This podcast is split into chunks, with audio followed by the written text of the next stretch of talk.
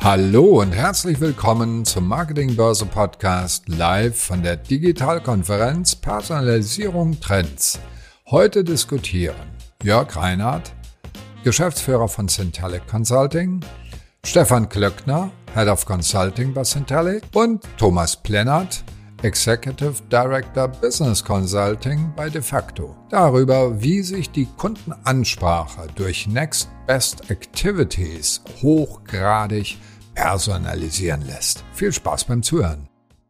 Ja, nochmal viel, vielen lieben Dank und herzlich willkommen ähm, genau zum Roundtable rund um Next Best Activities, Realtime-Personalisierung von Kundenansprache ähm, mit Stefan Glückner und Thomas Bernhard.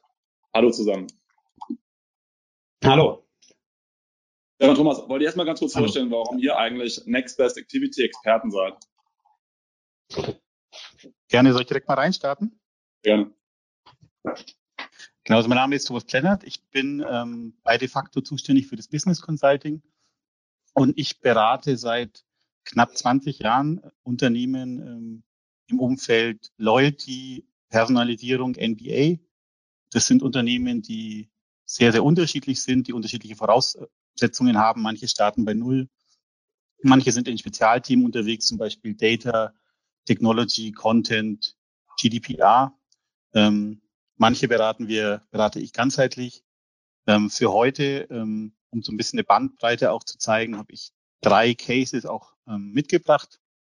Ähm, als kleiner Teaser schon mal. Das eine ist das Thema Home Shopping, wo es ähm, eine ältere Zielgruppe ist, die vor allem über TV und, und Customer Service bedient wird. Ich habe mitgebracht einen Case aus dem E-Commerce, ähm, wo es um Realtime On-Site-Personalisierung und NBA geht ähm, und mitgebracht ähm, Retail Fashion Use Case, wo es eher um eine ganzheitliche Betrachtung des Lifecycles geht. Also ich finde drei spannende Cases, Cases mit von drei tollen Marken. Ähm, deswegen freue ich mich, ähm, berichten zu dürfen und auf den Austausch mit, mit euch beiden. Und äh, danke euch für die Einladung. Sehr gerne, cool. Stefan, warum bist du NBA-Experte? Ja, sehr gerne. Danke auch für die Einladung, dass ich hier mit euch äh, diskutieren darf. Ähm, ich bin Stefan Klöckner, bin bei, seit zwölf Jahren bei Syntelic und verantworte bei uns den Consulting-Bereich, das ganze Thema Marketing oder digitales Marketing, Marketing Automation, Next Best Activity, Next Best Offer beschäftigt mich seit äh, über 14 Jahren, wo ich in der Beratung bin ähm, und da verschiedenste Kunden von Telekommunikation, Banken, Handel, Versicherung, Logistik ähm, begleite, vom Großkonzern bis zum Mittelständler mit 80 Mitarbeitern im E-Commerce-Bereich. Und ähm, das ist eine riesen Bandbreite, ähm, die wir abbilden oder die ich abbilde und mit dem Team. Und da freue ich mich, dass wir heute da ein paar Insights äh, weitergeben können an die Zuhörer und gemeinsam diskutieren können. Freue ich mich auch drauf. Deswegen auch direkt die erste Frage an dich, Thomas. Was ist denn der Unterschied eigentlich zwischen NBA und NBO? Ähm, sind da beides Begrifflichkeiten, einmal Next Best Action oder Activity und einmal Next Best Offer, die immer so synonym verwendet werden. Magst du mal ganz kurz aufklären, was der Unterschied eigentlich ist? Gerne, also ich löse mich so ein bisschen ähm, von, vom, Lehrbuch. Ähm, also der Unterschied ähm, aus meiner Sicht und aus meiner Erfahrung, auch so wie es gelebt wird, ist, ähm, dass NBO ein Teil von NBA ist. Also NBA ist das, ähm, der weitere Bereich, man spricht auch von, von einer Makro-Personalisierung, wo es darum geht, zu überlegen, was ist die nächste, der nächste Anstoß, die nächste Aktion, wann muss ich einen Kunden zu welcher Zeit äh, mit welchem Content auch aktivieren, während NBO tatsächlich sehr, sehr stark auf die Offer an sich, also das Angebot, das Produkt ähm, etwas tiefer ist. Und ähm, wo man die Frage ist, ähm, was ähm, nehme ich genau mit rein, was ist denn genau mein Offering, welches Produkt zeige ich, wenn ich im Handel unterwegs bin. Also ähm, für mich ist NBO ein Teil von NBA.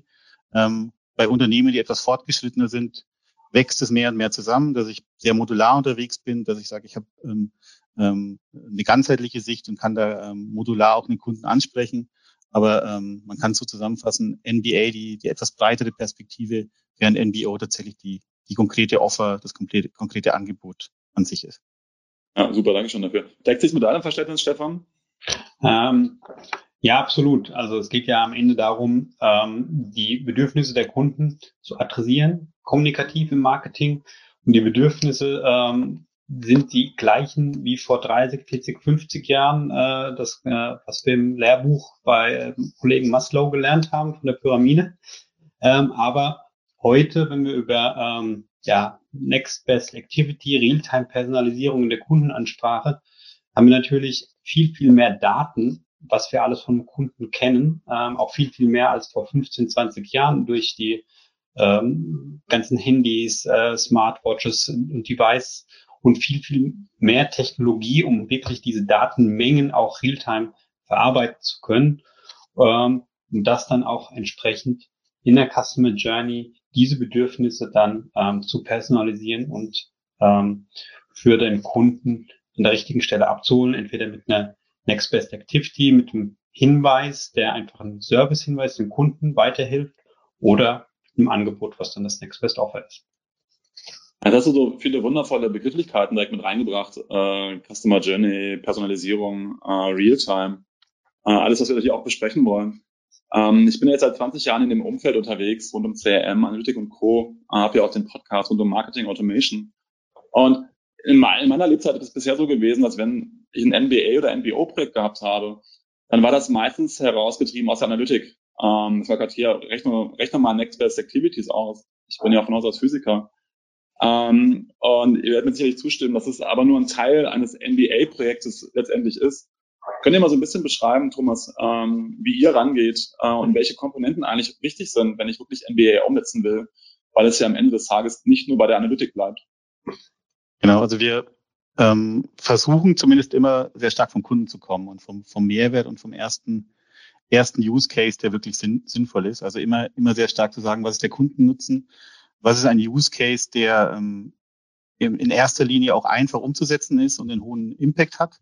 Und schauen uns da verschiedene Komponenten. Also die Datenseite ist natürlich eine. Wenn ich keine Daten habe, wenn ich keine Permissions habe, kann ich damit nicht arbeiten. Aber in der Regel kommen wir vom Use Case, schauen uns ähm, an, ähm, was ist da ähm, und haben verschiedene Dimensionen. Die eine ist eine, eine datenbezogene, die nächste ist eine technologische. Also muss es immer das Tool gleich sein oder kann ich mit einfachen Dingen, mit einfachen Use Cases starten?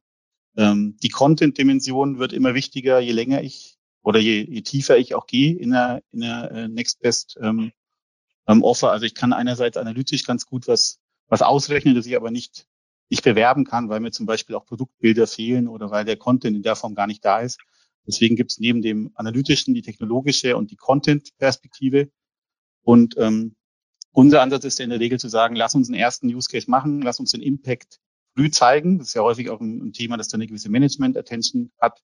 Und von dort aus entwickeln, von dort aus besser werden, lernen, wie Kunden auch ähm, reagieren und dann über ein, ein laufendes Management dann auch ähm, dahin kommen, dass, dass die ähm, Use Cases ausgefeilter werden, dass sie tiefer gehen, dass sie mehr differenzieren.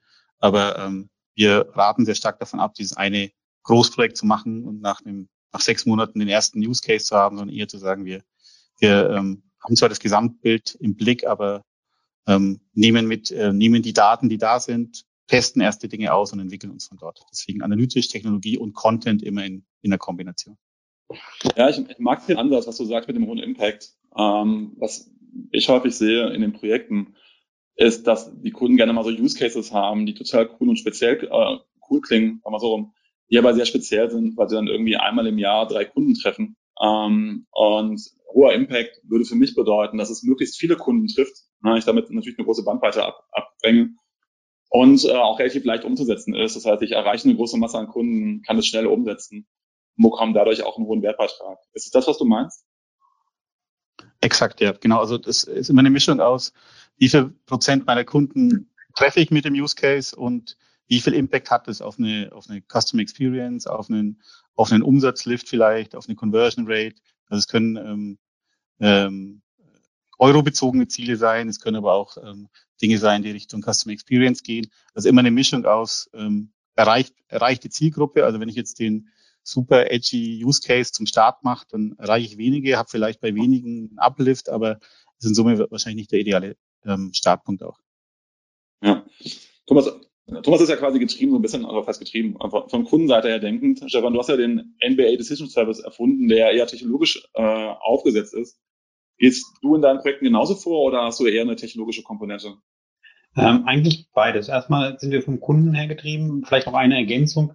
Ähm, je nachdem, in welcher Branche wir unterwegs sind, müssen wir noch mal ein bisschen die Mitarbeiter mit einbeziehen, die ähm, quasi vielleicht auch noch involviert werden müssen, gerade im Banken- oder Versicherungsbereich, wo es um Beratung noch weiterhin geht, egal ob in der Filiale oder auch ähm, online, dass da auch entsprechend die Leads, die NDAs, äh, also die Next Activity Hinweise auch ähm, so personalisiert bereitgestellt werden, dass ein ähm, Mitarbeiter aus der Bank, äh, der Berater oder der Versicherungsberater diesen auch äh, bestmöglich verarbeiten kann, dass, dass wir diese ähm, Stakeholder-Gruppe da auch sehr stark beachten müssen. Das kann ich dann auch gleich nochmal in den Use Cases, die ich vorbereitet habe, ähm, vertiefen. Aber von der Technik her gilt es ähm, da aus meiner Sicht, wenn wir von der Technikkomponente her äh, sprechen, quasi so eine Art ähm, Customer Decision Hub äh, zu bauen, ähm, den wir ähm, entwickelt haben vor über zehn Jahren im Versicherungsbereich, ähm, der erstmal Technologie unabhängig funktioniert über eine ähm, zentrale Datenbank, die eine gewisse Realtime-Fähigkeit, Hochperformance ist, um entsprechende Antwortzeichen zu liefern und da dann über Web-Services, moderne APIs entsprechend ähm, die verschiedenen Kanäle in Realtime miteinander interagieren können, im Regelwerk, was darauf gesetzt wird und dann weiter hinten in der Technologie zurückgelagert, ähm, entsprechend dispositive Systeme ähm, noch klassischerweise liegen wie Data Warehouses, ähm, Analytik, was vielleicht über Nacht oder vielleicht teilweise nur wochenweise aktualisiert wird, ähm, um da quasi so eine Brücke zu haben zwischen ähm, dispositiver Welt und der operativen Online-Welt. da werden wir nachher noch ein bisschen näher darauf eingehen, äh, was sozusagen Near Real-Time bedeutet, was es auch an den Kosten bedeutet. Ein wichtiger Punkt, den ich aber auch nochmal hier so ein bisschen äh, rauskristallisieren möchte, ist das, was du gesagt hast, Thomas, äh, dass ich natürlich, wenn ich NBOs mache, auch Use Cases haben muss, äh, wo ich überhaupt Content für habe. Äh, das heißt, das kommt ja nochmal mit dazu, sozusagen, dass ich dann auch für jedes NBA, NBO entsprechend dann auch eigenen Content eventuell aussteuern muss. Oder was du gesagt hast, Stefan, je nachdem, wenn ich auch im menschlichen Kanal bin, muss ich auch Mitarbeiter Mitarbeiterinnen erstmal enablen, darin schulen, dass sie auch in der Lage sind, dann auch die ähm, Themen beim Kunden entsprechend äh, anzugehen. Was natürlich etwas aufwendiger ist, als wenn ich quasi nur eine Massenkampagne habe, die an alle meine Kunden gehen soll. Weil dann muss ich einmal Content erzeugen oder einmal meine Mitarbeiter und Mitarbeiterinnen trainieren. Und wenn ich Richtung NBA gehe und sehr kundenindividuell bin, brauche ich logischerweise mehr Content und ich brauche logischerweise mehr Schulung für meine Mitarbeiterinnen, um die Dinge anzusprechen. Von daher, lass uns gleich mal, ihr habt Cases vorbereitet, was ich sehr schön finde, in eure Use Cases einsteigen, dass ihr mal so ein bisschen beschreibt, ähm, was habt ihr an Next Best Activity Projekten gemacht und was sind die Erfahrungen und natürlich, welche Ergebnisse habt ihr erzielt oder welche Stolpersteine auch sind aufgetreten? Ja. Thomas, magst du? Gerne. Also ich, äh, ich starte vielleicht mal mit dem Home Shopping Fall, weil das ein, ein nicht, äh, nicht alltäglicher ist. Ähm, beim Thema Home Shopping sprechen wir von einer Zielgruppe, ähm, die ist 60 plus und die ist in der Regel weiblich. Und wer es nicht kennt, beim Homeshopping geht es darum, dass es ein TV-Programm gibt. Da ist ein Moderator, der präsentiert ein neues Produkt. Hier ist die neue Schmuckkollektion und ähm, die Kundinnen können kaufen. Es geht schon mal los, dass ähm, man da analytisch das TV-Programm planen kann, sehen kann, welche Zielgruppe möchte was sehen, welche Zielgruppe hat welche Affinität zu welchem Moderator, welche Produkte kommen da rein. Das ist so ein, die Basis dafür. Am Ende des Tages läuft so ab, dass ähm, man digital bestellen kann. Also man kann im, im Home Shopping ähm, auf, auf die Website gehen und da ähm, ein Produkt bestellen. Ähm, in dem Fall ist es aber in der Regel so, dass die, die Zielgruppe, die da ist, ähm, zum Hörer greift und anruft. Das heißt, die Kontaktpunkte, an denen man personalisieren kann, ist das TV-Programm an sich. Ähm, das, der, der andere relevante Kontaktpunkt ist der Customer Service. Und ähm, wir haben da ein, ähm, ähm, sehr stark zusammen mit dem Unternehmen einen äh, Use Case umgesetzt, der Richtung Customer Service ging, ähm, wo in dem Moment, also auch, auch in, muss dann in dem Fall Realtime sein, also es läuft gerade die, die Show, es läuft gerade ein TV-Programm, es wird gerade die neue Schmuckkollektion beworben, dann ruft jemand an und sagt, ich würde gern dieses Schmuckstück kaufen. Das ist entweder noch da oder schon vergriffen. Das sind die zwei Optionen.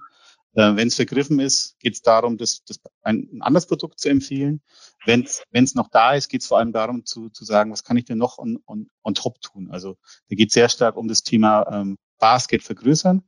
Ähm, da fließen unterschiedliche Daten rein. Also es gibt ein Kundenwissen, es gibt ein Kundenprofil, also was haben sie in der Vergangenheit gekauft, was sind die Affinitäten da.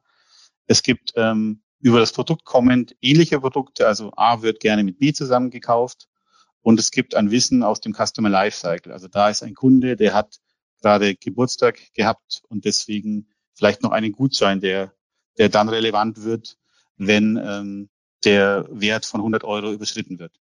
Und das haben wir auf, aufgebaut, auf, aufgesetzt. Das eine war, die Daten so, so zusammenzubringen, dass es ein Profil gibt, dass der Mitarbeiter im Customer Service das sehen kann und dass es systemisch für, für, für den Endkunden die richtige Empfehlung gibt und die richtige Botschaft auch gibt. Also es geht einerseits um das Produkt, aber andererseits auch um den richtigen Kontext. Also wenn ich weiß, das ist ein Kunde, der war lange Zeit nicht da und kommt jetzt zurück, hat aber ein hohes Potenzial, dann bin ich kulanter, dann gebe ich vielleicht auch mal einen Rabatt dazu, dann biete ich noch einen anderen Service an.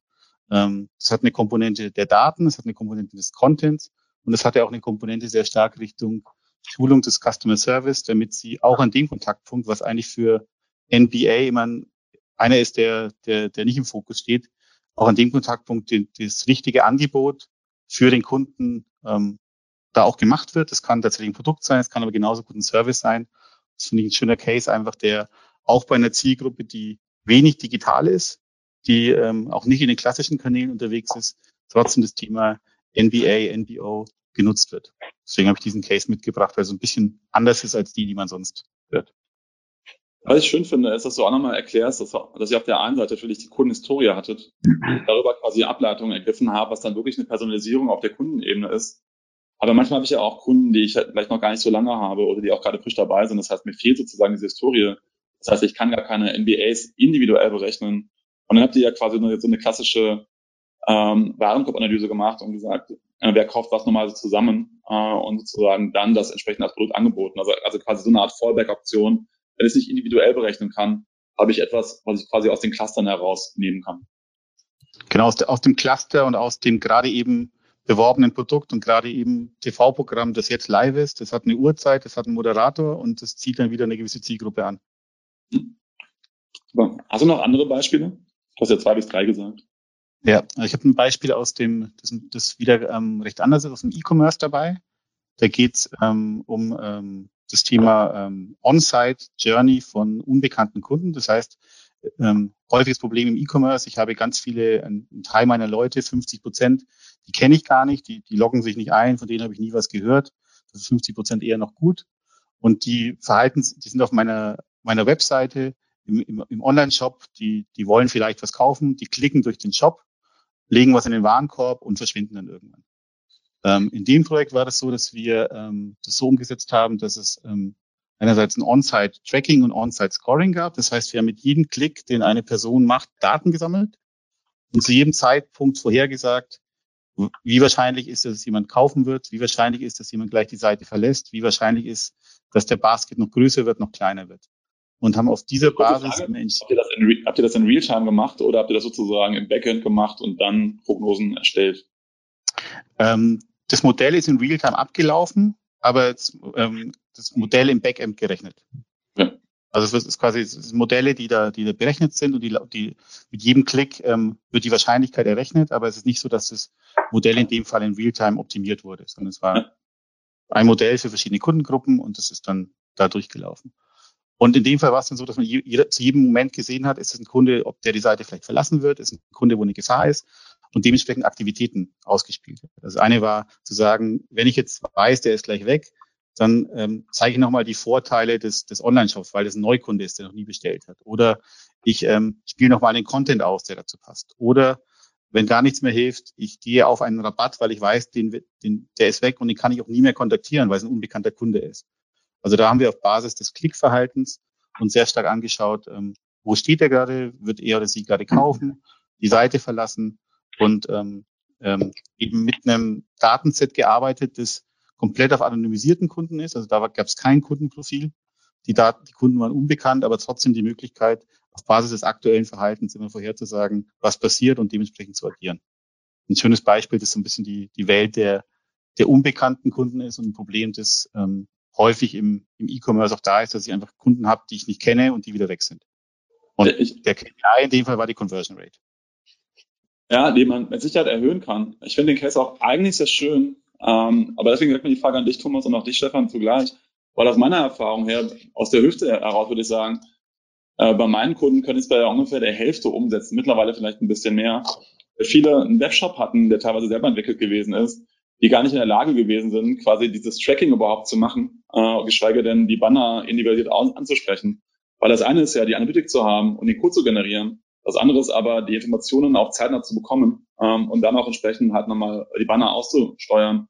Und ich kenne viele Kunden, die ein Problem mit ihrem aktuellen Webshop haben, weil sie gar nicht in der Lage sind, das wirklich so individuell auszusteuern. Wie ist da eure Erfahrung? Ich glaube, dass ähm, äh, es kommt immer darauf an, wie auch die IT-Abteilung mit der Marketingabteilung miteinander interagiert, beziehungsweise wenn auch noch der Webshop äh, in, im Vertrieb, im E-Commerce liegt, wie da auch die innerpolitischen Grenzen häufig im Unternehmen sind. Also dass man die erstmal miteinander aufbricht, äh, gemeinsam an den Tisch kommt, gemeinsam sich äh, die Ziele verschreibt äh, und dann ist häufig der größte Stolperstein. Technologieprobleme lassen sich äh, aus meiner Sicht immer irgendwie lösen äh, mit guten Ideen, mit cleveren Köpfen, äh, wenn man gemeinsam an einem Strang ziehen will äh, und auch die entsprechenden Kapazitäten hat und die Projekte auch miteinander so priorisiert sind, dass sie auch umgesetzt werden sollen. Siehst du es auch so, Thomas? Ja, ich sehe es ähnlich. Also ähm, du, hast, du hast recht, am Ende ähm, gibt es meistens eine Lösung, wenn man eine Lösung sucht. Also das, das Beispiel, das ich aber gerade genannt habe, ist auch eins, das ähm, zeigt, dass man manchmal vielleicht auch einen Umweg gehen muss. Also in, dem, in diesem Beispiel, bei diesem Thema ist es normalerweise so, wenn ich ein ähm, Tech-Management, wenn ich ein Web-Tracking habe, dann ähm, kann, ich, kann ich das Tool anbinden und kann es damit machen. In diesem Fall, bei dem Unternehmen, war es jetzt zum Beispiel so, dass es das gab, aber trotzdem für speziell für das Thema ähm, On-Site-Scoring nochmal ein eigenes Tool mit implementiert wurde, weil eben die Abteilungen ähm, sehr abge abgegrenzt waren. Hat dann einen Weg gefunden und es, am Ende war es ein erfolgreicher Case und es ist dann wieder in, in ein Tool am Ende zusammengeführt worden. Aber es ist natürlich tatsächlich eine Herausforderung, ähm, in dem Fall auch die Daten zu bekommen, weil das ist jetzt ein Use Case, wo ähm, es äh, entscheidend ist, dass die Daten einfach in Realtime da sind. Das ist bei vielen anderen nicht so, ähm, auch, auch nicht, nicht so relevant, aber in dem Fall ähm, geht es gar nicht anders. Wenn ich jetzt nicht live im Online-Shop das verarbeiten kann, habe ich keine Chance damit, irgendwas zu tun. Okay. Und ein dritter Case? Ein dritter Case war nochmal das, das komplette Gegenteil. Also das ähm, äh, war Fashion Retail, möglichst äh, also ein, ein ganzer, ganzheitlicher Lifecycle, wo wir ähm, äh, für, für den Kunden mit ähm, äh, 12 Millionen ähm, Kunden in, in, in Europa ähm, ein ganzheitliches Kundenprofil hatten, mit einer, äh, haben mit einer ganzheitlichen ähm, Customer Journey, wo es darum geht zu verstehen, welche Kunden brechen weg, welche Kunden haben Potenzial nach oben entwickelt zu werden. Und es einerseits um eine, eine Makropersonalisierung am Anfang ging, zu sagen, wer braucht welche Kommunikation, auch über verschiedene Kanäle, also bewusst digital, aber genauso, was häufig vergessen wird, ähm, auch mal äh, offline, also warum nicht ein Warenkorbabbruch auch per Post zum Beispiel zu machen. Ähm, also gibt es auch Use Cases, die man eins zu eins auch transferieren kann. Ähm, also einerseits die die Gesamtsicht auf Aktivitäten zu haben. Dann sie ging sehr stark auch darum, bei dem Case ähm, im Detail Produkte zu empfehlen. Also es war der Modebereich, deswegen geht es auch darum zu sagen, welche Produkte ähm, empfehle ich in, in der Kombination. Also das eine ist ja die Analytik, zu sagen, das sind diese zehn Produkte, die eine hohe Wahrscheinlichkeit haben. Die andere ist aber das dann wieder, wenn es zum Beispiel jetzt in, in einem Newsletter ist, in einer App ist, die dann wieder ähm, richtig darzustellen. Also da sind dann Fragestellungen wie, stelle ich die in einer 3x3-Matrix nebeneinander, macht es Sinn, wenn die ersten fünf Empfehlungen weiße T-Shirts sind, fünf weiße T-Shirts dahin zu stellen. Also da dann ähm, auch genau tatsächlich nicht nur die Aktion zu empfehlen und sagen, da ist ein Kunde, der ist gefährdet, deswegen kriegt er eine Churn-Kommunikation, sondern auch genau zu sagen, welche Produkte sind da, welche sind in Kombination da und es auch tatsächlich, das ist die schlechte Nachricht, das Laufen zu managen, auch laufend draufzuschauen und, und auch zu lernen, weil da hilft auch jetzt nicht einmal ein Tool hinzustellen, sondern genau diese Dinge auch auszutesten und zu sagen, ähm, macht es vielleicht Sinn, tatsächlich ein Oberteil, eine Hose und einen Schuh zu haben? Jetzt an dem Beispiel. Also da auch tatsächlich in den Content ähm, mit reinzugehen und da, da ähm, in, der, in der Mikropersonalisierung auch zu sein, um dann am Ende einen Schritt, nochmal einen Schritt weiter zu gehen, um äh, am Ende eine komplett modulare Kommunikation zu haben. Dass ich einerseits zum Beispiel weiß, ähm, äh, da ist ein gewisses Produkt relevant, der Kunde hatte Geburtstag, ist ein Kunde, der vielleicht äh, wegbricht. dann setzt sich für jeden die Kommunikation sehr individuell aus, aus allen ähm, Bereichen zusammen. Also Trigger, der war im Warenkorb, der hatte Geburtstag, der hat äh, ein Produkt, das für ihn gerade relevant ist und jeder hat einen individuellen, äh, eine individuelle Kommunikation, die für jeden anders ist. Und das war jetzt ein Beispiel bei einem Kunden, den wir sehr lange betreut haben ähm, und das mit aufgesetzt haben, ähm, wo es eher darum geht, ähm, den ganzheitlichen Lebenszyklus zu betrachten, also das Gegenteil zu dem davor, wo es um die Unbekannten einmalig wie, wie habt ihr das da gemacht? Ähm, du, du machst jetzt ein schönes Beispiel. Äh, auf der einen Seite hat man natürlich eine Analytik sozusagen, was ist das nächstbeste Produkt hinten dran. Gleichzeitig ist aber auch gewisse Events, also was wie die Geburtstagskommunikation oder was das Thema der Kunde Kündiger gefährdet. Von daher wäre es eigentlich sinnvoll, lieber vielleicht eine Servicemaßnahme zu machen, um ihn länger zu halten. Ähm, wie berechnet ihr die Next Best Activities äh, rein sozusagen, ob das was zeitlich näher ist oder zeitlich relevanter ist oder geht ihr sogar hin und berechnet quasi gewisse Euro-Werte? für äh, die Activities und priorisiert nach den Euro-Werten aus? Ähm, es ist am Ende tatsächlich ein Euro-Wert, der aber, ähm, äh, also die Berechnung des Euro-Werts ist gewichtet nach Aktualität. Das hm. heißt, die, die, äh, die letzte Aktion hat den, die höchste Relevanz. Ähm, auch die, das sieht man, also wenn ich jetzt gerade in der Journey bin und ein gewisses Produkt suche, dann ist das ganz weit oben. Ähm, also am Ende ist es tatsächlich ein Euro-Wert, das einerseits die Aktivität an sich bestimmt, Zumindest so in der, in, in der, in der Zwischenphase, die ich, die ich auch erwähnt habe. Hinten raus, wenn es wirklich ein komplett individualisierter Newsletter ist, der sich zusammensetzt, komplett zusammensetzt, ist eher die Frage, was steht weiter oben und was steht weiter unten und wie groß ist das Fenster auch jeweils. Aber am Ende des Tages ist es immer ein erwarteter Uplift. Ähm, entweder des Cases an sich oder wir haben in solchen Fällen auch häufig sowas wie eine Personalisierungskontrollgruppe. Das heißt, die einen bekommen den Content sehr personalisiert und die anderen bekommen stattdessen Bestseller. Zum Beispiel. Ja, ich, ich finde das sehr, sehr gut. Und das ist auch nochmal etwas, was ich klar hier rausstellen möchte, weil ich ja will, dass die Zuhörerinnen und Zuhörer was nochmal mitnehmen, so ein paar Keypoints. Machen wir zwar auch nochmal am Ende. Aber das darf man nicht unterschätzen, weil wenn ich Next Best Offers habe, dann ist es eigentlich relativ leicht, einen Eurowert auszurechnen, weil ich habe eine Kaufwahrscheinlichkeit, ich habe ein Produkt mit einem Umsatz oder einem Deckungsbeitrag und kann das berechnen. Wenn ich Next Best Actions habe, habe ich ja das Thema, dass ich dann dagegen gewichten würde, gewisse Aktivitäten, äh, sei es eben gewisse Serviceleistungen, ein Geburtstagsmailing oder dass der Kunde Kündiger gefährdet ist und ich versuche ihn irgendwie zu halten. Ähm, und dann ist ja die Frage, wie priorisiere ich diese, diese Themen voneinander? Und ich kenne manche Kunden, die hingehen und einfach sagen, okay, wir machen auf der einen Seite Offerkommunikation und kapseln davon zu sagen dann gewisse Servicekommunikation, äh, damit wir das beide übereinander machen können. Dann habe ich aber immer so ein Thema mit meiner Kontaktstrategie, weil ich vielleicht ein bisschen mehr Kontakt habe, als ich gerne haben möchte. Ähm, oder aber ich müsste eigentlich hingehen und müsste zu diesen Serviceaktivitäten ähm, auch gewisse Umsatzbeiträge oder irgendwas, irgendwelchen Euro berechnen.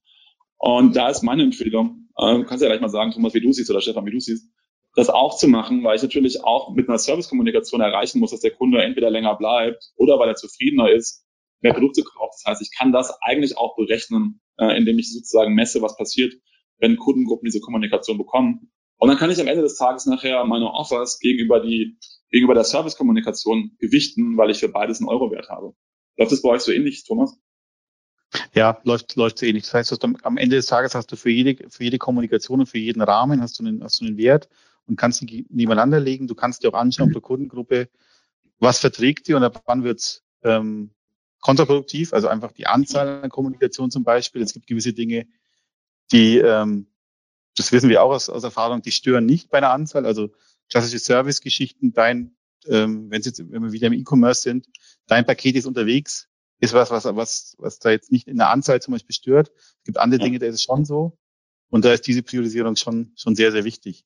Aber auch da ist unsere Erfahrung, es gibt ähm, es gibt die Unternehmen, wo es diese zentrale CRM-Bereich gibt, der das steuern kann. Es gibt die Unternehmen, die ähm, häufig verbreitet, zum Beispiel im Bereich Telekommunikation, Versicherung, wo es auch darum geht, wo es den Bereich Churn gibt, Win, äh, äh, Win-Back und auf der anderen Seite die Neukundenthemen. Das sind teilweise unterschiedliche Bereiche, die mit dem gleichen Kunden sehr isoliert kommunizieren. Da ist häufig die Herausforderung, da, das, das dann auch bereichsübergreifend zusammenzubringen und da eine Logik auch zu haben weil jeder so ein bisschen seinen eigenen Topf, seinen eigenen Budgettopf und seinen eigenen Kundentopf auch hat. Und da ähm, ist es häufiger auch ein, ein Kampf, da die richtige Logik auch aus einer Kundensicht zu haben und nicht, nicht so sehr aus einer internen Sicht zu kommen. Wie gesagt, und dann hilft der Euro hinter jeder Maßnahme. Aber da muss ich nicht mehr diskutieren, sondern kann das Beste fürs Unternehmen machen. Ja. ja. Und du hast noch einen dritten Case, glaube ich, ne? Ja, das war der dritte schon. Wow, Dankeschön. Stefan, wie ist mit deinen Cases? Ja, sehr gerne. Ich habe auch drei äh, Cases, die ich gerne vorstellen will. Einmal aus dem Bankenbereich. Ähm, das ist eine, eine deutsche Großbank. Ähm, da waren wir vor Jahren äh, zum ersten Projekt, wo es darum ging, man will sich von der Produktzentrierung ähm, zur Kundenzentrierung widmen. Produktzentrierung ist, kennen wir auch von McDonalds. Äh, da ist dann die Big Krusty Woche, ähm, dann vier Wochen lang, dann ist die Los Wochos und wird, äh, werden entsprechend äh, mexikanische Burger verkauft. Gleiches ist auch im, ähm, im Bankensegment, da ist dann äh, kurz vor ähm, Jahreswechsel ist meistens geht es Richtung Vorsorge. Dann äh, gibt mal die Ratenkritikwochen, wenn da nochmal entsprechend äh, das Produktmanagement pitcht und da die Zahlen erreichen will, sodass man das eher dann umdreht und guckt, was wollen denn meine Kunden? In dem Fall waren das ähm, fast 10 Millionen Kunden. Was sind denn dafür jeweils die gerade aktuell richtigen Next Best Activities und wirklich auch Next Best Activities war es da, was wir da ähm, mit aufgebaut haben, um zu gucken, welche Produktempfehlungen ähm, haben wir, die wirklich aus dem ähm, Scoring herkommen, die jetzt für den Kunden relevant sind oder auch nicht relevant sind. Dann, was gibt es für Handlungsempfehlungen auf dem aktuellen Produktbesitz? Also ist jetzt bald das Einfamilienhaus abbezahlt. Man kann ein Angebot machen, okay, entweder neuen Kredit zur Modernisierung oder man kann sagen, hier sparen Sie jetzt doch in die eigene Tasche rein. Das ist eine sehr hohe, ähm, ähm, wichtige Handlungsempfehlung ist, wenn man halt genau diese Daten als Bank hier hat, zu sehen, ähm, jetzt ist äh, das fällig und dann kann man da wirklich in die Kommunikation gehen und dann Anspracheanlässe, die dann eher serviceorientiert, aber auch ähm, beratungsorientiert sind, die auf der Personenebene liegen. Ähm, einfachste ist Geburtstag, aber natürlich auch Umzüge ähm, sind dann meistens für Bewertung der Finanzsituation nochmal relevant. Und genau das alles auf eine Tagesbasis für fast 10 Millionen Kunden ähm, zu berechnen, diese drei Kategorien. Das haben wir da ähm, von der Konzeption her mit aufgebaut. Und dann sind wir da in die Umsetzung gegangen und haben da erstmal mit digitalen Kanälen gestartet, ähm, das Online-Banking personalisiert, um da wirklich erstmal den Proof of Concept zu geben, dass dieser Shift wirkt. Und ähm, als wir da mit erfolgreich waren, sind wir den äh, komplexesten Kanal angegangen, was ich gerade anfangs gesagt habe, noch die ganzen Beraterinnen und Berater mitzunehmen ähm, und da auch von ehemals ähm, ja einmal in sechs Wochen kam eine neue Liste rein mit äh, Produktempfehlungen auf eine wirklich Realtime-Kommunikation zu gehen. Und da ist ein Insight, den ich Ihnen mitgeben kann, äh, wichtig. Ähm, wir haben da wirklich auf Insights gesetzt, um zu sagen, hier, okay, Jetzt ähm, sprecht doch mal den Herrn äh, Meyer an zum Thema ähm, Baufinanzierung, weil gerade verlängert ähm, läuft jetzt sein aktuelles Darlehen aus und es sind noch so und so viel offen, also wir müssen ein Vorwort machen. Also warum ist jetzt nicht nur Baufinanzierung Herr Meyer, sondern Baufinanzierung, warum jetzt unsere Modelle gerade diesen Trigger ausgewählt haben oder den Herrn Meyer für dieses Produkt nach oben graded haben. Und das hat natürlich auch so eine enorme Akzeptanz ähm, von den Beraterinnen und Beratern geführt. Wenn ihr das nächste Mal live bei unseren Experten-Roundtables mit dabei sein wollt, schaut mal auf digitalkonferenz.net vorbei. Dort findet ihr immer das Programm unserer aktuellen Digitalkonferenz. Das ist ein wichtiger Punkt, da stimme ich dazu, äh, sozusagen den Trigger mitzugeben, weil man dann auch logischerweise einen Gesprächsaufhänger hat, weil nichts ist schlimmer, als wenn irgendwie ein Scoring einen Kunden nach oben poppen lässt und dann die Person, die mit dem Kunden kommuniziert, gar nicht genau weiß, warum. Ähm, das ist ein wichtiges Thema. Ein anderes wichtiges Thema, Frage an dich an der Stelle. Ähm, der Grund, warum es ja diese Big Rösti Wochen gibt oder warum ähm, es gewisse Produktwochen gibt, liegt ja daran, dass die Vorstände äh, dann einfach einen gewissen Monat nehmen, das ausrufen, weil sie Jahresziele haben. Und ich kenne das so, dass du, wenn du auf MBAs umsteigen willst, natürlich, ähm, wenn du von der Produktzentrierung kommst und stärker zu einer Kundenzentrierung gehst, dann bist du ja gar nicht mehr in der Planbarkeit hinten drinnen. Äh, weil wenn ich jetzt, wie du sagtest, Vorsorge eigentlich im Dezember normalerweise habe und weiß, ich habe irgendwie 100.000 Abschlüsse, wenn ich meinen Vertrieb dazu bringe, Vorsorge zu pushen und jetzt auf einmal auf NBA gehe und NBA ganz andere Produkte rausbringt, dann habe ich auf einmal gar nicht mehr die Chance, meine Vorsorgeziele zu haben. Äh, weswegen muss ich aus meiner Sicht viele Unternehmen damit schwer tun, ganz Richtung Kundenzentrierung zu gehen. Wie ist denn da deine Erfahrung, Stefan, so diesen Misch zu haben zwischen planbaren Zielen und Realtime-NBAs, die ja doch meine Ziele so ein bisschen durcheinander bringen können? Klar, also diese, ähm, was du gerade beschreibst, dieses Problem muss man immer optimieren. Das ist ein äh, Optimierungsproblem, was auch mit Technologie abgebildet werden kann. Wenn wir über Realtime-Personalisierung sprechen, Realtime ist ja meistens im Inbound-Kontaktpunkt. Man öffnet seine App, man äh, geht in die Bankfiliale rein oder ruft vielleicht an ähm, und wird dann in dem Moment wird alles erstmal personalisiert ähm, und geguckt, was ist für mich das Next Best Activity, Next Best Offer ähm, und auch dem Mitarbeiter, dem Berater entsprechend mitgegeben. Dennoch gibt es natürlich auch ähm, die Ziele, die man hat, aber mit der gesamten Kundenzentrierung ist man ganzjährig da unterwegs, kann natürlich auch nochmal einzelne äh, Aktionen auf einer ja, Monatsebene, Quartalsebene planen und aussteuern. Aber was halt wirklich damit wegfällt, ist, dass man das wirklich machen muss, um halt doch das Ziel zu erreichen, weil man ganzjährig alle Themen gespielt. Und was vor allem in der Vergangenheit immer so der, der Fehler war, da bestellt das Produktmarketing, nehmen wir für Vorsorge, sagt hier, wir haben jetzt hier äh, den Monat November, wir wollen hier eine Vorsorgeaktion machen, äh, haben jetzt schon äh, 80.000 Blatt Papier bestellt und liebe Analytikabteilung, liebes Database Marketing, selektiert mir hier mal die affinen Leute. Und dann kommt die, die ähm, ähm, Database Marketing Abteilung zurück und sagt, okay, wir haben für 45.000 Leute äh, Pot, ähm, Potenzial, ein verschenktes Potenzial von entsprechend 35.000 äh, Briefen, die wir verschicken, wo ein Brief ja fast schon ein Euro kostet mit Porto und Druck, äh, einfach wirklich sehr viel Geld und sehr viel Potenzial ähm, zum Fenster rausgeworfen. Und wenn man das auch den Vorständen erklärt, wie dieser Mindshift funktioniert, dieser auf diesem Weg der Reise bei der Umstellung her mitnimmt, dann kommt man auch da zu sehr erfolgreichen Projekten. Cool, danke schön. Was hast du noch dabei? Vielleicht als Ergänzung. So, ja.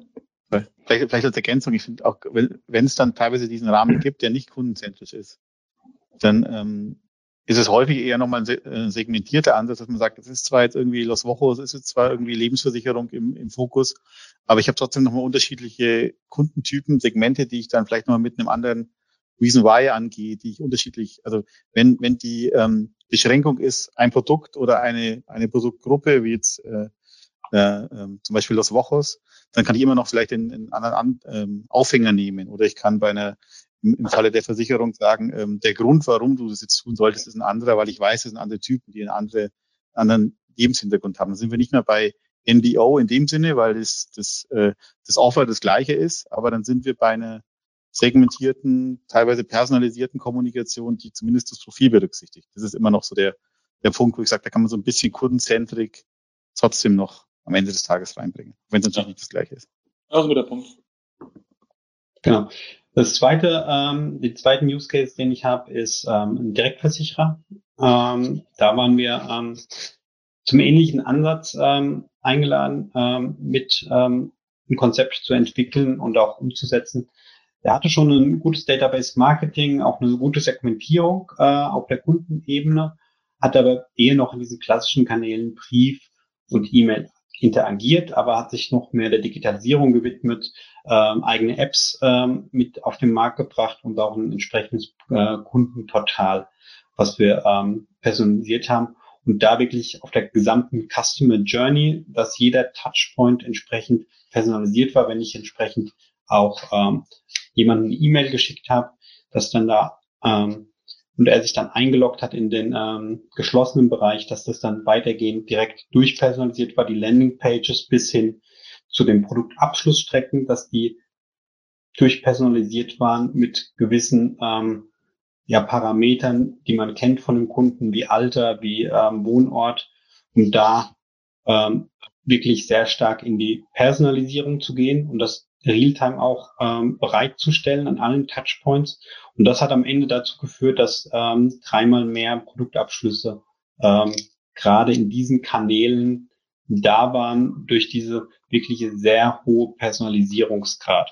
Und das war ein sehr, sehr erfolgreiches Projekt und wir sind jetzt gerade wieder dabei, da die nächsten äh, Schritte zu planen, um da mit noch mehr Daten, noch mehr Technologie, das im Realtime weiter ausbauen zu können.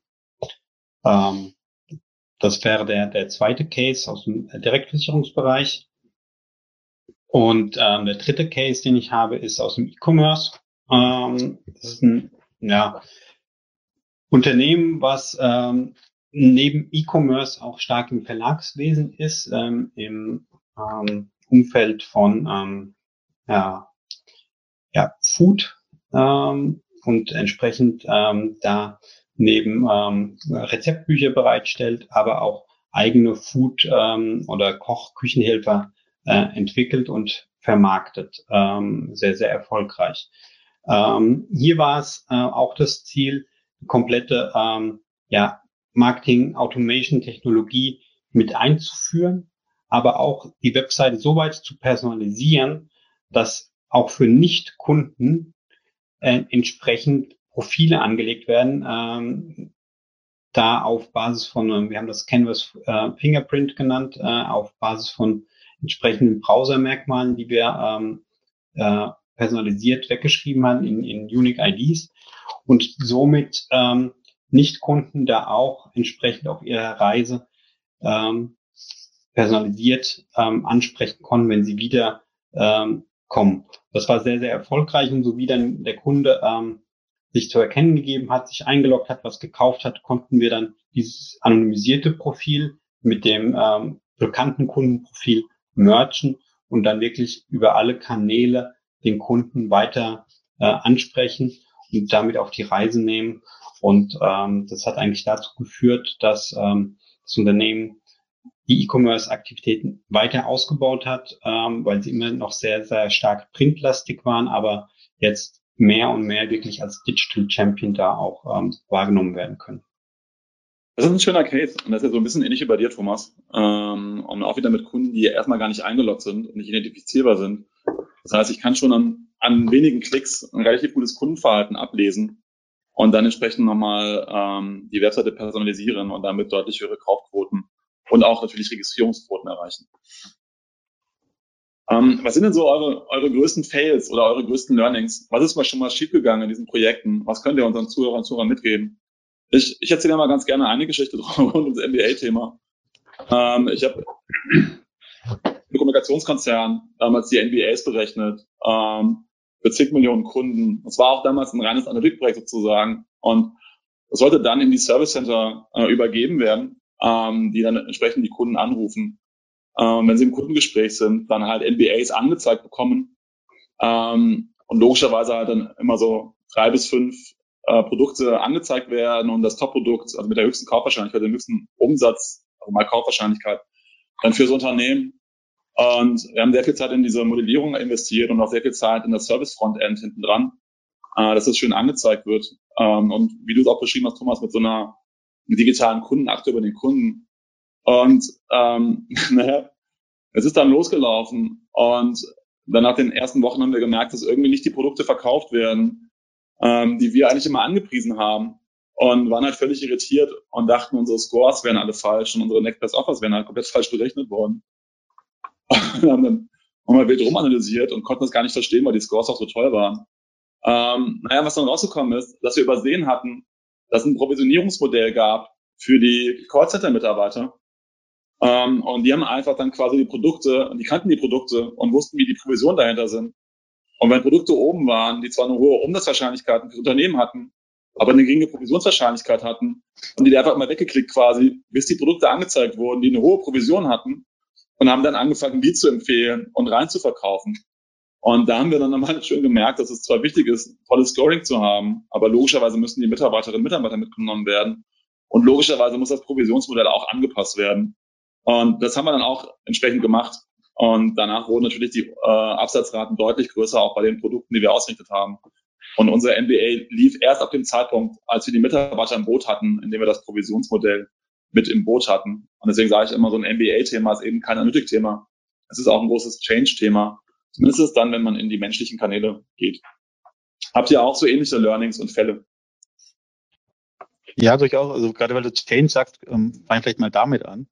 Also Change einerseits Richtung Mitarbeiter, aber vielleicht auch intern in der Organisation. Also gerade wenn du über automatisierte Produktempfehlungen sprichst, wenn du über NBA und NBO sprichst, dann gibt es ja häufig noch ein Brandmanagement und ein Produktmanagement, die beide sagen, ich weiß aber, dass diese Produkte relevant sind. Ich weiß, ich würde aber gerne meine Kommunikation genau so gestalten.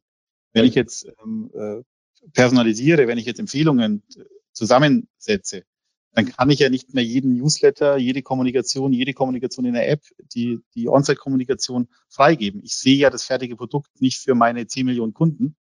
Und das ist häufig ein, ein, ein Kampf auch zwischen, ich will den perfekt gestylten, perfekt gestylte Kommunikation versus ich bin relevant, modular, ich habe die richtigen Dinge zusammen. Ähm, was nur ein bisschen ein Kontrollverlust ist, weil ich nicht alles bestimme, weil ich nicht jede Kommunikation sehe am Ende des Tages ähm, kann man sich das aus einer Brandsicht anschauen, kann sich die Zahlen anschauen. Das ist häufig in, bei vielen Unternehmen noch ein, noch ein Kampf der, der zwei Bereiche. Also das ist für mich, mich einer der, der Punkte. Der andere ist. Aber warte mal, würde ich gerne ähm, das ergänzen, ja. weil das ist, ähm, wäre auch der Punkt, dass häufig, ne, die Analytik ist das eine, was, was gut läuft, wo, mit der wir uns sehr stark befassen. Aber auf der anderen Seite, gerade das, was Brand ist, was kommunikativ ist, wenn das nicht gemeinsam abgestimmt an da auch alle am gleichen Strang ziehen, weil, wie du sagst, häufig äh, macht die eine Abteilung das, die will da vielleicht auch noch den, den, den äh, Finger drauf haben, aber eigentlich ähm, häufig ziehen sie dann auch nochmal in die andere Richtung und sagen, hier, ja, dieses Ganze, was wir in der Personalisierung und der Analytik alles ermitteln, dass sie das gar nicht alles mit rausnehmen wollen, sondern einfach dann die Personalisierung an irgendeiner Stelle kappen. Ähm, da muss man halt auch wirklich gemeinsam vorangehen mit einfachen Use Cases, was du auch vorhin gesagt hast, Thomas, die größer sind, wo man viele Gruppen erreicht, viele Kunden erreicht, anfangen, lernen, personalisieren und dann wirklich immer weiter sowohl die Analytik verbessern als auch äh, die Content-Kreation.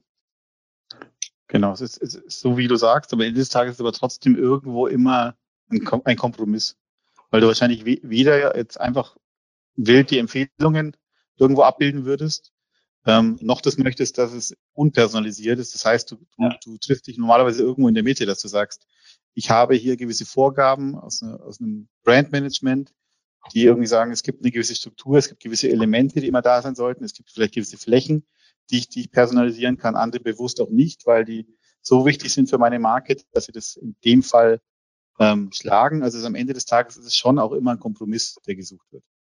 Hm. Was auch ein anderer Punkt sagen, ein wichtiges Learning aus den Projekten heraus, Thomas. Ja, also das ganze Thema, ähm, was immer eins ist, mit dem man sich ungern beschäftigt, aber ein großer Showstopper sein kann, ist das ganze Thema Permission Management, äh, ja. GDPR, ähm, Unternehmen, die ähm, entweder nicht die Permissions haben oder noch häufiger der Fall ist, nicht wissen, welche Permission es genau gibt. Darf ich jetzt, darf ich jetzt nicht? Ähm, das ist häufig ein Showstopper, dass man e-, erstmal sehr, sehr vorsichtig ist, Dinge vielleicht nicht tut, ähm, einfach aus einer, aus einer Unklarheit, was darf ich denn jetzt genau, was darf ich nicht? Und das sind häufig auch die ersten Fragen, die in so einem Projekt auch geklärt werden müssen. Welche Daten habe ich? Was muss ich denn vielleicht tun, um sie noch anders verwenden zu dürfen, um mehr Daten reinzubekommen? Das ist ein äh, Thema, das ist nicht besonders sexy, aber das ist eins, das schon am Ende zu Problemen führen kann. So und auch häufig wenn man Geld verdienen will. Ja. ja. Stimmt. Was sind deine Learns oder Fails, äh, Stefan? Ja, und neben dem ähm, entsprechenden Datenthema, das, was wir vorhin auch hatten, wenn halt ähm, verschiedene Stakeholder im Unternehmen, sei es IT, sei es Marketing, sei es Vertrieb, ähm, nicht abgestimmt sind, verschiedene Ziele, eigene Ziele verfolgen ähm, und somit ähm, das Projekt ähm, eher ähm, verhindern oder äh, schwerer machen, so dass man da auf politische Widerstände äh, läuft, so dass man da wirklich vom Beginn an bei größeren Projekten, bei komplexen Konzernen äh, oder Organisationsstrukturen gemeinsam wirklich mit dem äh, Senior Top Management äh, in die Diskussion geht, sich da den bei Ihnen holen muss als Projekt und das dann äh, mit dem entsprechenden Rückenwind dann auch ähm, umsetzen kann und somit auch dann erfolgreich sein wird. Und das ähm, Zweite ist jetzt, äh, oder der nächste Punkt ist weniger ein ähm, Fail, sondern eher das, was ich jedem Kunden empfehle, ist eigentlich dieses Paradigma Think Big, Start Small und Scale Fast. Also dass man wirklich sich einmal wirklich eine Vision erarbeitet, wo möchte man denn stehen ähm, in einem Jahr, in zwei Jahren, in drei Jahren, je nachdem, wie was man seiner, wie, wie, wie die Organisation aufgebaut ist und dann wirklich mit einfachen Use Cases ähm, mal anfängt, Erfolge sammelt, lernt ähm, und das dann entsprechend immer ähm, weiter skalieren kann. Wenn du sagst, start small, ähm, ihr habt das Thema Realtime schon angesprochen ähm, oder auch Near Realtime. Wie, wie viel Realtime ist denn notwendig, wenn ich dann wirklich eine Personalisierung haben will? Du hast vorhin schon gesagt, Thomas, ihr habt die Scores eigentlich schon im oder Scoring-Modell Backend berechnet und habt es dann einfach sozusagen live laufen lassen und das aber nicht Realtime angepasst. Ähm, da kann man mit dem mal anschauen, wie viel, wie viel Realtime oder Near Realtime brauchen wir denn eigentlich, um Richtung NBA gut zu werden?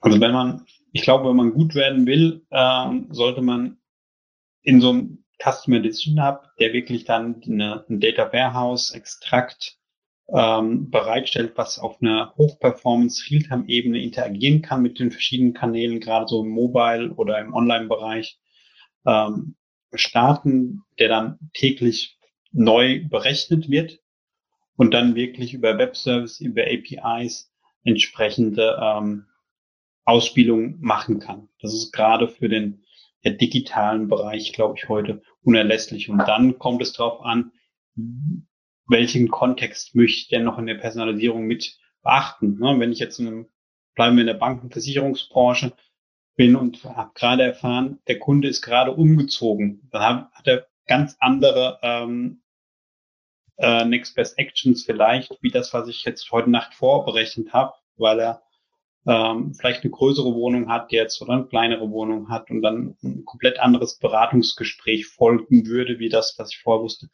Und genau diesen Kontext dann mit in ein Regelwerk zu nehmen und zu sagen, okay, diese Use Cases, diese Ansprachen tue ich jetzt runterraten, andere Ansprachen dafür höher raten. Das ähm, würde ich dann schon empfehlen, im, im Realtime-Bereich ähm, mit abzubilden.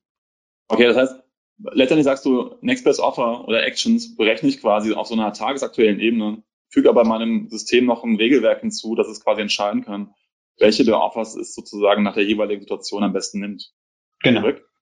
Ja. Okay, damit sind wir, sind wir natürlich near Realtime, was den großen Vorteil hat, dass es nicht ganz so teuer wird, als wenn ich das Ganze in Realtime abbilde.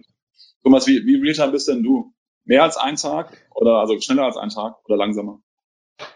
Es gibt schon Use Cases, wo es, wo es sinnvoll ist. Es gibt aber auch Use Cases, ähm, wo es sehr viel langsamer ist. Und ähm, das ist auch die Erfahrung aus, aus einigen Projekten, dass eigentlich Relevanz, Aktualität in der Regel schlägt. Also ich habe vorher das Beispiel ähm, Offline-Print genannt. Da ist es auch automatisch so, allein durch den Versandweg bin ich hin, hinten dran. Oder wir haben jetzt auch mal einen Test gemacht für einen, mit einem Werkzeughersteller, mit dem Werkzeug-E-Commerce-Shop. Also äh, aus einer Kundensicht war es relevanter, auch Produkte mit anzuzeigen, die schon ausverkauft waren, aber hochrelevant waren, als, als zum Beispiel Bestseller anzuzeigen. Die Leute sind dann auf den Shop gegangen, haben sich angeschaut und haben dann ein vergleichbares Produkt gekauft. Also war die Aktualität nicht da, also die, der Abgleich mit, ist es noch verfügbar oder ist es nicht verfügbar. Trotzdem aus einer Kundensicht hat in dem Fall die Relevanz, die Aktualität, äh, also anders Fall, ich zeige die aktuellen Bestseller an, deutlich, ähm, deutlich geschlagen. Also ich glaube, dass, dass Relevanz immer die, die Voraussetzung ist. Ja, aber Augenblick bitte. Wir kommen gerade die neuen Kollegen rein, tippern auf der Tastatur rum. Wenn die einfach auf Mute gehen könnten, wäre das schon mal super. Dankeschön. Äh, sorry, Thomas. Nee, kein Problem. Ähm, genau, also ich glaube, dass das Relevanz am Ende bei, bei ganz vielen Use Cases die Aktualität dann auch schlägt. Ja.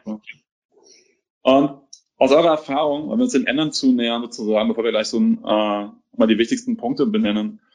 Ähm, ihr habt ja ein paar Kanäle angesprochen. Einmal haben wir den menschlichen Kanal angesprochen, äh, mit, mit Service oder Callcenter oder direkt den Vertrieb hinten dran.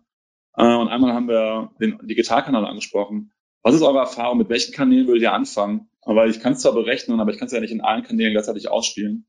Äh, was sind so eure Tipps, da vorzugehen? Stefan. Also ich würde ähm, mit den digitalen Kanälen anfangen, weil damit kann man erstmal ein Konzept äh, liefern, wenn man an ähm, entsprechende Personalisierung und Analytik glaubt und hat es ein Stück einfacher und muss nicht noch äh, in das ganze Thema Change Management, den äh, menschlichen Kanal, da eine Vertriebsorganisation komplett mitzunehmen. Ähm, daher würde ich damit stark. Wie siehst du es, Thomas? Würde ich auch so, ja, würde ich genauso sehen, digital, aber als Ergänzung noch digital und eigener Kanal. Also wenn ich jetzt über CDP und Online-Marketing noch nachdenke, dann ist es in der Regel komplexer, als wenn ich sage, ich starte in meinen eigenen digitalen Kanälen. Deswegen würde ich immer sagen, digital und wenn man so eine gedanklich eine Vier-Felder-Matrix hat, digital, nicht digital, eigene, nicht eigene, würde ich mit ähm, digital und eigener Kanal starten. Ja, ja, ich, ich würde es fast unterschreiben. Ich würde gerne mal einen kleinen Stecker hier machen, sozusagen, weil es natürlich auch Organisationen gibt wie Versicherungen. Die haben halt relativ wenig digital typischerweise, weil der Kunde halt selten online geht.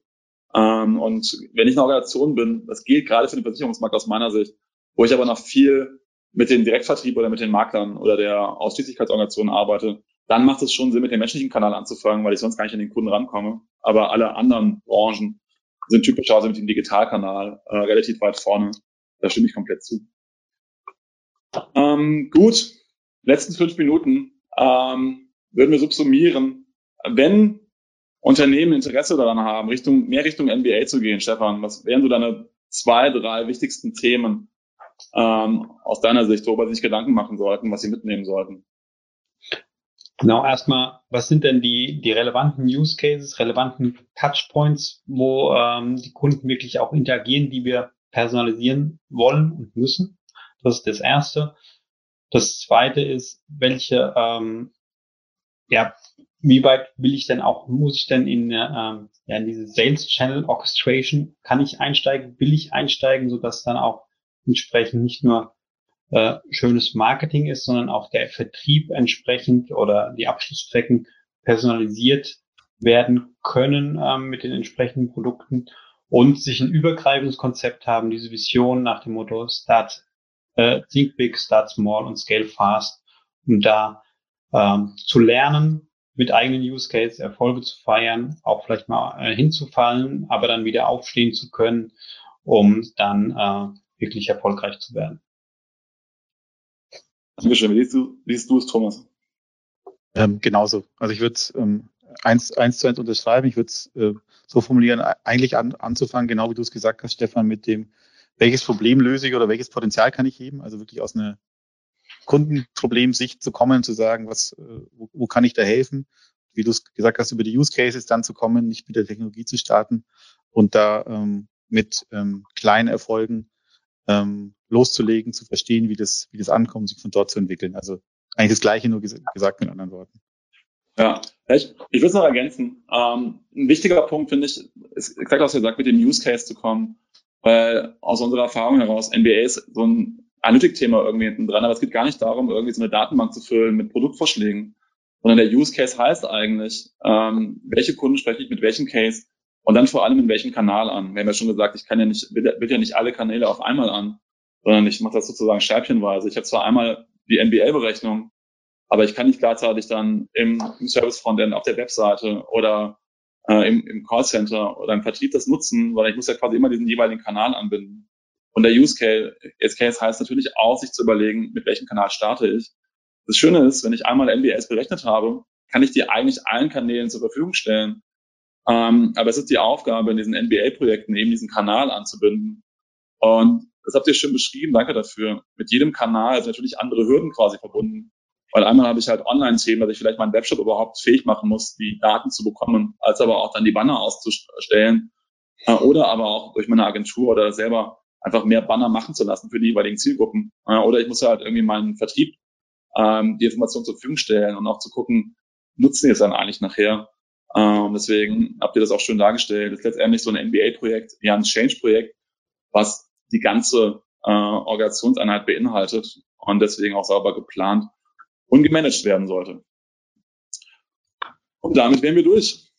Vielen lieben Dank, Stefan. Vielen lieben Dank, Thomas. Ja, danke dir. Dankeschön. Das war der Marketingbörse Podcast mit einem Mitschnitt der Digitalkonferenz Personalisierung Trends vom Juni 2022. Es diskutierten Jörg Reinhardt, Geschäftsführer von Centalic, Stefan Klöckner, Head of Consulting bei Centalic und Thomas Plennert, Executive Director von DeFacto. Danke fürs Zuhören und gerne das nächste Mal live bei der digitalkonferenz.net.